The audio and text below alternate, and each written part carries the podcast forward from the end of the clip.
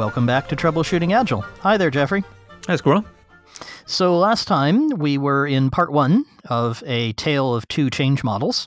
And this week we're going to attack this, the second type of change model, but we better review where we were. Right. So, we were talking about theory X and theory Y, which very roughly theory X people say that the people in your organization are motivated by day to day operations. They aren't um, able to understand the overall purpose. They're good for producing, but not for directing. And so, giving autonomy to them and asking them to be part of decision making kind of stuff that we tend to think about when we think about agile development organizations. Th- those things don't really work so well in Theory X groups.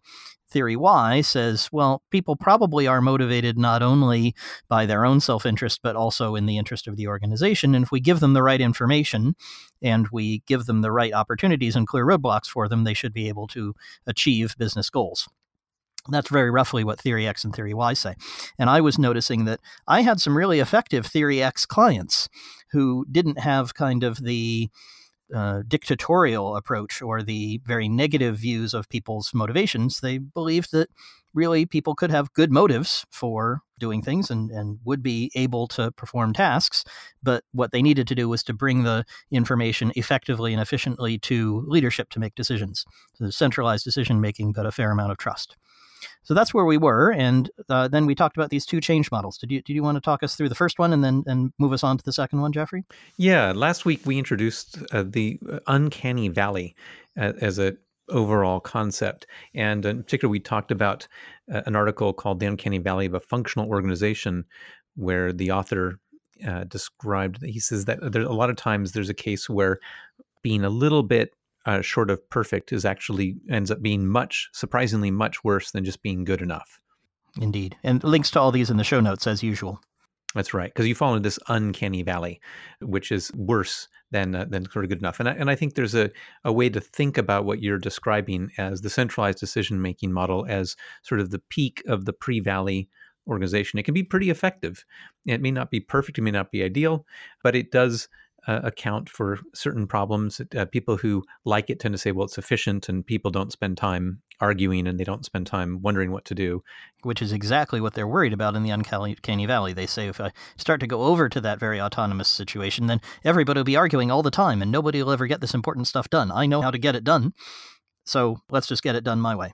Right. And so to go back to the problem you were facing, which is you were kind of thinking, well, how do I get someone? Uh, normally, I have this sort of recipe I want where I want people to get to, but in this environment, it sounds like it's it's not a good fit. And, and not necessarily even that I want to move them off toward Theory Y for sure, but that I'd like to help them be the most effective organization they can, which might mean staying where they are. That, that's right. And, and in particular, you're going to help them from where they are. The Theory X, or the Uncanny Valley model, I have found useful in some scenarios, particularly uh, when trying to tell people as a leader, saying, you know, I want us to get to this other side, and we, I want us to be better, and it's going to be, it's going to require all of your effort. But as as far as a model of, you know, selling to someone else, it can be very daunting, and it seems like a lot of risk. And you know, we're fine up on the top of our of our hill over here on this side of the valley. We don't need to fall in the other side so so we promised that I uh, could come back with a different model this week, which is the Virginia Satir model of change. And uh, as always, link in the show notes. In fact, we're going to probably have a couple different uh, notes in the in the show notes. And the Satir model is one that describes uh, that there's a, a idea of a status quo that you're going along at a certain level and uh, then you go through a, a, transformation and you can come out the other side at a new status quo and in terms of organizational change uh, you usually talk about this as sort of you you bring in a, a, new model and then you go through this capability dip as you're sort of going through chaos you're in, integrating the new idea until you come up with a transforming idea that you then improve at and suddenly you end up at this higher level. And uh, i think some, sometimes people call it the j curve Exactly. And I, I like the J curve name, actually, partly because I know some of our listeners are in their cars or jogging or something. So please don't go try to look up the Satir curve in your notes, but just try to, to visualize this for me a J curve, a J turned on its side. And so what's happening is that you're going along at a certain level. Then you start your J, which is the bottom part of the J. That's your capability dip. And then you go back up. This is the long part of the J, the straight part that's curved, the, the sorry, that's um, angled. And then that takes you up to a better performance. So that's your higher level. So if any of that doesn't make sense, go look it up, but pull over first. exactly. Don't don't try to look this up while you're while you're driving. But this is an unusually visual troubleshooting agile episode. Sorry about that. But uh, I hope uh, the J curve notion is helping you if you haven't seen this before. Now the thing about this this J curve model that's similar to the uncanny valley model. Uh, so the superficially there, there's some similarities. In particular, this idea that from where you are now to the better place, in between is this valley, is this dip, is this sort of drop in performance. So it, it has some similar benefits as far as setting expectations to people that, you know, we're not going to just sort of start doing this new thing and then suddenly we'll be in the promised land. It's not going to be better all at once. That we should expect that as we're learning, we're going to go through some period where things are certainly uncomfortable and probably less productive than they were in our old way of doing things. What I think is very different about this Satir model, the J curve model, as opposed to the uncanny valley model is the uncanny valley model is sort of on an absolute scale. It, it kind of says you know there is a perfect place and then you kind of are somewhere on this model between left and right up and down you know and that's it. That's that's all there is. And unlike this the the change model of the satir curve or the j curve is this is every single improvement we try has the possibility to be a j curve. So it's it's it's not a a one time thing, but rather something we can do again and again. And in fact, and this sounds like agile development all of a sudden, doing it in small pieces might be a good idea. Exactly. And that's one of the links in the show note will be a uh, slide deck described as creating change one tic tac at a time. The reason for the tic tac, you'll have to read the show notes to find that out. But the idea was breaking up uh, what would be one big change into a lot of small ones. And then in the show notes, you'll find this graphically portrayed. Rather than having one J curve, you have a whole string of much smaller J's. And the advantage is you spend a lot less time in the dip, and then you you you can actually accelerate to where you want to be faster because you have many small wins. And so there's a lot of benefits to doing that. And of course, another thing that's true about that is if you're in a situation that's pretty good, we're imagining we're that effective Theory X organization that says, hey, you know, this kind of centralized stuff, it's working pretty well for us. You could say, well, why don't we try this little move? And they could say, great, that was enough. You know, we're, we're okay. It's, it's easier to stop. You're not making one big investment. Same as making small changes to your software. You can make a small change to your organization and see benefit and also stop if you want to. You don't have to take the whole thing at once or ever. Yeah, that's right. And I think once you have that realization, then I think this is where this J curve model uh, works well, is you start realizing that we don't need to have this this gigantic shift, you know, across the uncanny valley. Instead, we can simply say, uh, from where we are, what are the range of options? What are the range of changes that we think would be better from where we are? and that can be uh, then very generative you can you can really come up with a lot of more ideas whereas i think when you're when you're framing it simply like oh we are theory x and we want to be theory y we need to get to the place where everyone is empowered and anything less is failure then you, i think you can be quite stuck because it's you've made this into sort of a black or white thing that either we are the theory y organization and everyone is empowered and everyone's informed and we're in that paradise or we're not and that and I think that's what the uncanny valley model can sometimes lead people to be to be trapped in. So um, we should try to think of some concrete examples for our listeners. I've got at least one, which is that when I've worked with these really effective Theory X organizations, one of the common complaints is, gee, I'd like to gather this information, but as I'm scaling, as my organization gets bigger, I, I can't quite get the information to make the decisions like I used to. I used to be able to get it all myself or, or with a little bit of help, and now suddenly I need more organization for doing that. So, small improvements that I've made to help those organizations begin to function more successfully might turn into Theory Y or might not. I'm not fussed either way. Are things like at one company where there was quite a lot of chaos and people heading off in, in all different directions, and it was really uh, kind of stuck in the in the uncanny valley, trying to be more autonomous and not succeeding.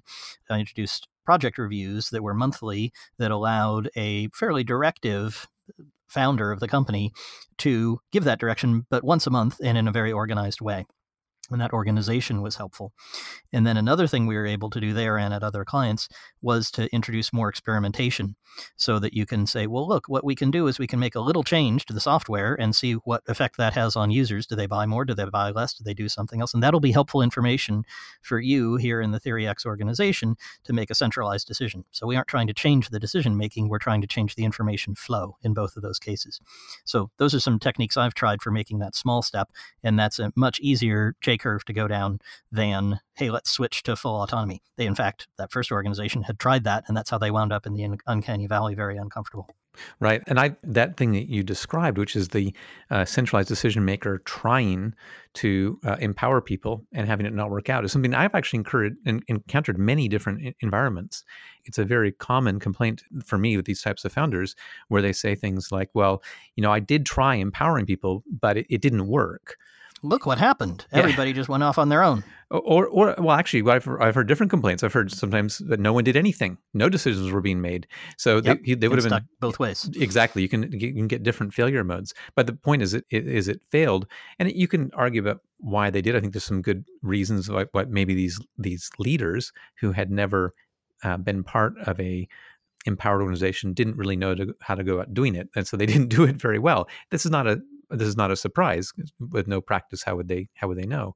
But similarly uh, with this model of the tic tac model i was able to say well what are things we can do from where we are that would be an improvement?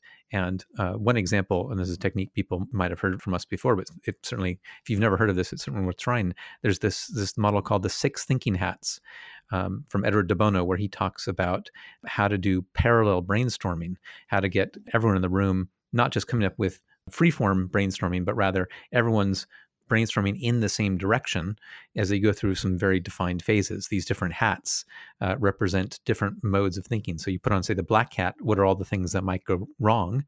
And you put on the white hat, we're just talking now about facts. Uh, you put on the uh, red hat for an emotional check in. And the idea is that uh, because everyone's going in the same direction, they can build upon one another's energy. And I, I think this is, works especially well where you've had these powerful decision makers that sometimes have maybe inhibited other people from putting forward their ideas. But once you said, like, well, that this is now the boss who's criticizing his own idea and he's asking you to join in, it's a lot easier to do that than when, when he puts forth his idea saying, here's my idea. Does anyone see anything wrong with that? Everyone's learned that the answer is no. that's, that's what you said was fine. But when he starts saying, well, I, I have these concerns, uh, I can imagine some things that might go wrong. Is there anything I'm missing? Then people can join in. Indeed. And that doesn't mean uh, in each of these cases we're not making major changes to the organization. So we're uh, introducing something gently that can help the, the organization to function better right now. And you can immediately see a win. And that's uh, usually much more successful than trying to jump all the way across a, a valley. Yeah, that's right. And I think this, for example, the six thinking hats, we're trying to work with the existing dynamic uh, and move things towards better. In this case, my goal was how do we get more people uh, sharing what they know in an environment where they know that the who the ultimate decision maker is, and this was one possible format to to doing that.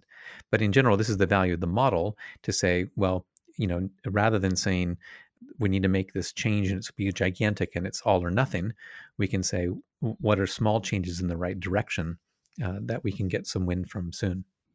Mm-hmm. Sounds good to me. Okay, well, if you're listening to us and you're saying, gee, I'm making those kinds of small changes, or oh my God, making small changes like that sounds terrifying, or no one would ever listen to me, or anything else like that, if you're experiencing this or have questions about it, we'd sure like to hear about it. Uh, you can find us as usual at troubleshootingagile.com. There you can find Twitter links and email links and all kinds of other things that would let you get in touch with us.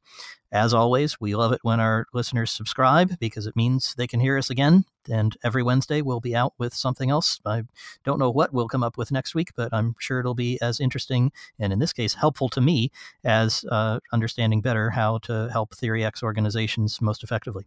Cool. Thanks, Jeffrey. Thanks, Squirrel.